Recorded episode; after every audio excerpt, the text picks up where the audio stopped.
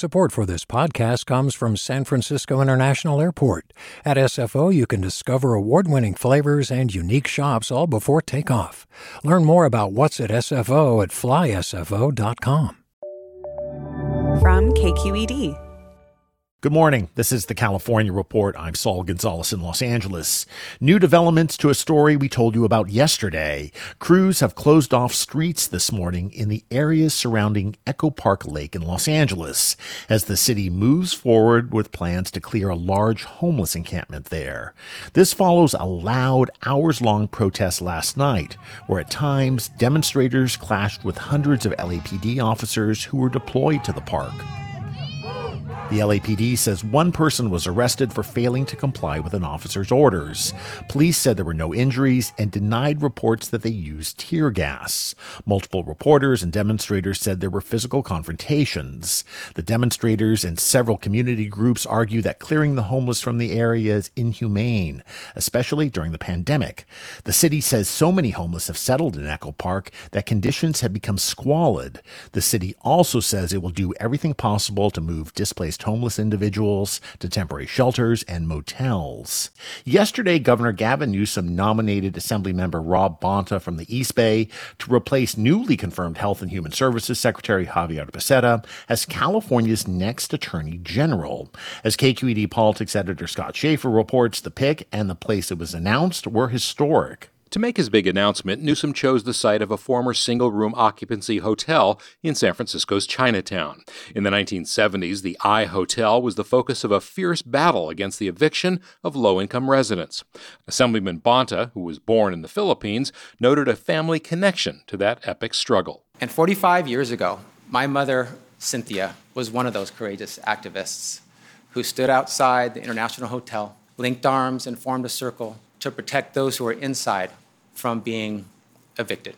Governor Newsom noted that both of Bonta's parents instilled in him a strong appreciation for civil rights. Across the spectrum, not just on criminal justice issues, but racial justice issues, issues related to immigration, issues related to rights of migrants and asylum seekers, Rob Bonta has been front and center.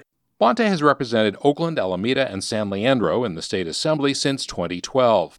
On criminal justice reform, he's authored bills to eliminate the use of private prisons and to strengthen police oversight. If confirmed by the state legislature, a near certainty, Bonta will become the state's first Filipino-American attorney general. But he said he'll resist calls to seek stiffer penalties for people accused of violence against Asian Americans. I've heard people say that there's a hate crime, let's issue the death penalty. That's not the place to go for me. We have enough enhancements, enough mass incarceration, enough over-sentencing. That will cheer criminal justice advocates who supported him for the job, but it might not sit well with local district attorneys and victims' rights groups. Nonetheless, Bonta insisted he'll work with them. I will have those conversations with law enforcement. They will have my respect. We will have dialogue. And we will also have respectful disagreements. And that's okay. That's part of how we move important policy forward. After filling out the rest of Becerra's term, Bonta will need to run for a full four-year term next year. For the California Report, I'm Scott Schaefer in San Francisco. Last week, the U.S. House of Representatives passed the Farm Workforce Modernization Act. If passed by the Senate, and that's a big if, the bill could give legal status to roughly 500,000 farm workers in California. KQED's Central Valley correspondent Alex Hall has our story. In a citrus orchard west of Fresno, Johnny Carrillo quickly clips mandarins from a branch and drops them into a large canvas bag strapped to his waist. Other workers climb ladders to reach higher fruit and make conversation between the treetops. Carrillo says throughout the pandemic, he and the other workers couldn't shelter at home. Who does the work, he asks. We do. He says he's worked on U.S. farms without legal status for 5 years. Another man says he's worked in the country for 18. It's not just in California, he says. In every state, you see immigrant farm workers. Under the Farm Workforce Bill, Carrillo and others employed in agriculture for at least 6 months over the past 2 years could be eligible for work permits. And if they've done this work, unauthorized, for years, as roughly half of the country's farm workers have, they could get a green card if they continue in the industry. H.R. 1603, a bill to amend the Immigration and Nationality Act. Last week, House members debated and ultimately passed the bill. Speaking on the House floor, Congresswoman Zoe Lofgren pointed out how throughout the pandemic, Americans were still able to find food at the grocery store. And for that, we need to thank the farmers of this country, but we also need to thank the farm workers of this country, a majority of whom are undocumented, a majority of whom have been here more than 10 years. But some representatives argued that the bill would only encourage more migrants to come to the U.S.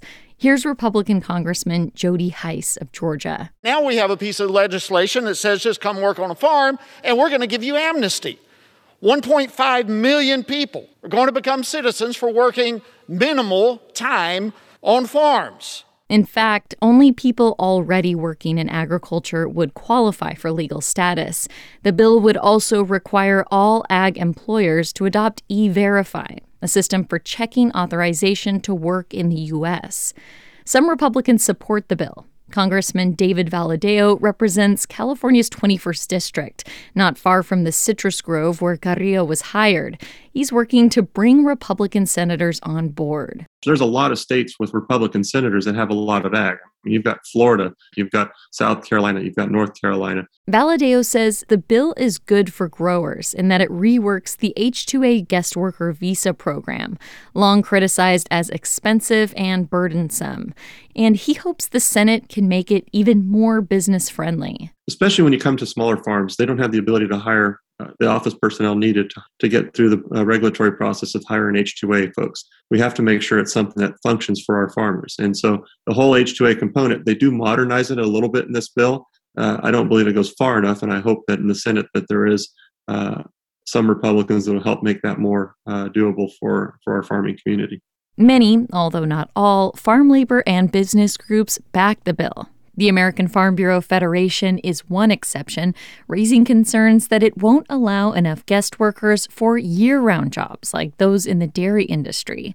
For Pat Riccuti, a third-generation farmer in the Central Valley, the bill makes sense because it allows growers to legalize their existing workforce. It eliminates the fear for them to not have a workforce.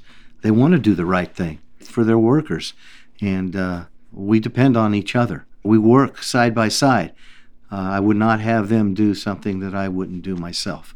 Democratic Senator Michael Bennet of Colorado and Republican Mike Crapo of Idaho are expected to introduce a companion bill in the Senate soon.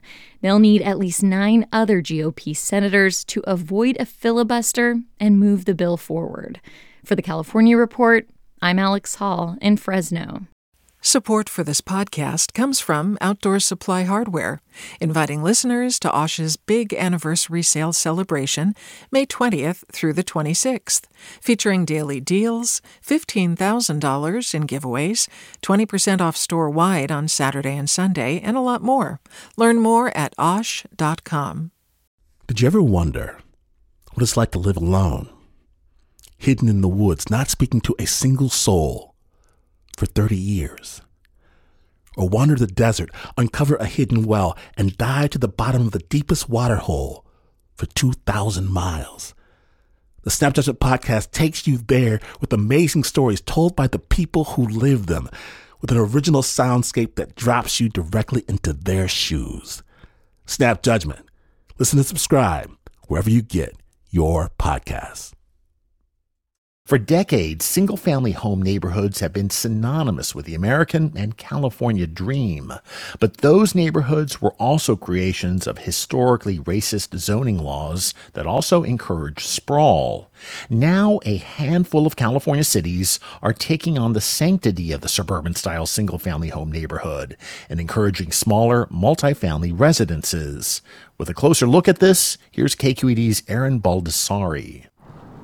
Real estate developer Kevin Kasagian is standing in the middle of a grassy lot near Sacramento's downtown. You'll kind of see from here the wood gate, and we did some landscaping in the back there. When he bought the property, there was already a single-family home there that had been converted into a duplex. Kasagian is thinking even bigger. It's going to be a multifamily property with 4 units, 2 studios on the ground floor, And then upstairs are two large one-bedroom units. He says this kind of thing is happening a lot in Sacramento, as more people search for housing that's affordable. What we've seen is an influx of people from San Francisco, the surrounding San Francisco area, Bay Area, and then even LA and down south. It's kind of exploding. Mixing small multifamily buildings among single-family homes is something that could happen a lot more, thanks to a draft plan the Sacramento City Council approved in January to eventually allow fourplexes in all of its residential neighborhoods. I was just really excited. Bridget Driller is paying close attention. The issue of housing affordability, it impacts almost everyone in California. Driller is 30, and she's a renter. Homeownership, she says, feels impossible. But that hasn't stopped her from spending a lot of time on the real estate website Zillow, looking at different lives that I could live. But she says there aren't a lot of options out there for her. There are a lot of single-family homes, which I don't really want. What I would love to see is more of that middle category of apartment complexes that are affordable. Not everyone is as excited as Driller.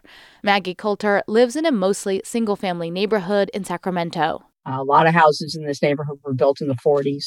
They're small. The lots are about 5,000 square feet. She moved to the neighborhood in the 80s. Coulter is afraid that if this draft proposal becomes the rule, her neighborhood would soon become unrecognizable. There have been a lot of houses flipped in this neighborhood, but if this general plan was approved, they could be flipped to accommodate 6 units.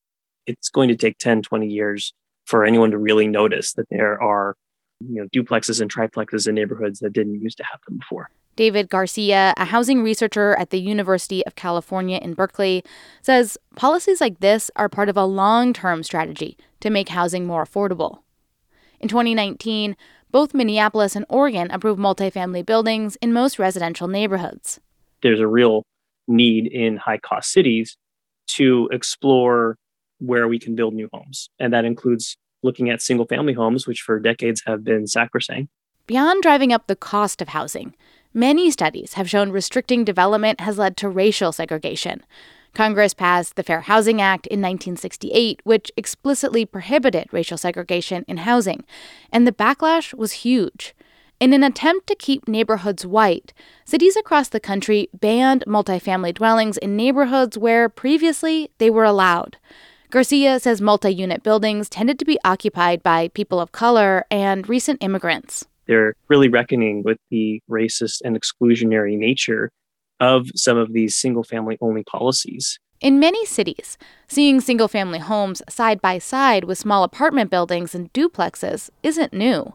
In that Sacramento neighborhood where Kevin Kasagian wants to build a fourplex, there are cottage apartments next to small single-family homes and large two-story bungalows. As we're talking about neighborhoods and feel and personal connection and mixing uses, this block is oddly very emblematic of what's going on, right? And the real estate market here? Hot. I mean, you cannot get a better area than this. And if Sacramento and other cities have their way, there will be a lot more neighborhoods like it across the country. For the California Report, I'm Erin Baldassari in Sacramento. State lawmakers have introduced a new bill that would increase income taxes for wealthier Californians. The bill would add an additional 2% tax on income over $1 million. It's intended to address income inequality and help the state recover from the costs associated with the COVID-19 pandemic. Bay Area Assemblymember Alex Lee is a co-sponsor. He says the pandemic's aftermath could have a long-term negative impact on the state's general fund and working families. The road to recovery for our working-class families will be difficult. Lee added that in 2020, the richest Californians profited while record numbers of low-income people relied on unemployment. The Bay Area Council, a regional business advocacy group, opposes the proposal, saying it will lead to more people leaving the state. And that's the California Report for Thursday, March 25th. We're a production of KQED Public Radio. I'm Saul Gonzalez in Los Angeles. Thanks so much for listening and have a great day. Support for the California Report comes from Water Heaters Only, specializing in the repair and replacement of water heaters since 1968. Licensed and insured. Open 24 hours a day, every day. Learn more at waterheatersonly.com. Eric and Wendy Schmidt whose philanthropy includes Schmidt Ocean Institute, working to advance the frontiers of ocean research, sharing the connection between life on land and life at sea with everyone, everywhere. And College Futures Foundation, supporting KQED special broadcasts from college campuses and other higher education reporting. Learn more at collegefutures.org. Hi, it's Terry Gross, the host of Fresh Air. We bring you in-depth, long-form interviews with actors, directors, musicians, authors, journalists, and more. Listen to our Peabody Award-winning Fresh Air podcast from WHYY and NPR.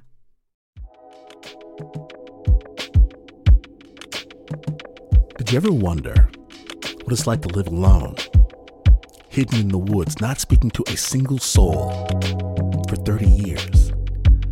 Or wander the desert, uncover a hidden well, and dive to the bottom of the deepest water hole for 2,000 miles. The Snap Judgment podcast takes you there with amazing stories told by the people who live them, with an original soundscape that drops you directly into their shoes. Snap Judgment. Listen and subscribe wherever you get your podcasts.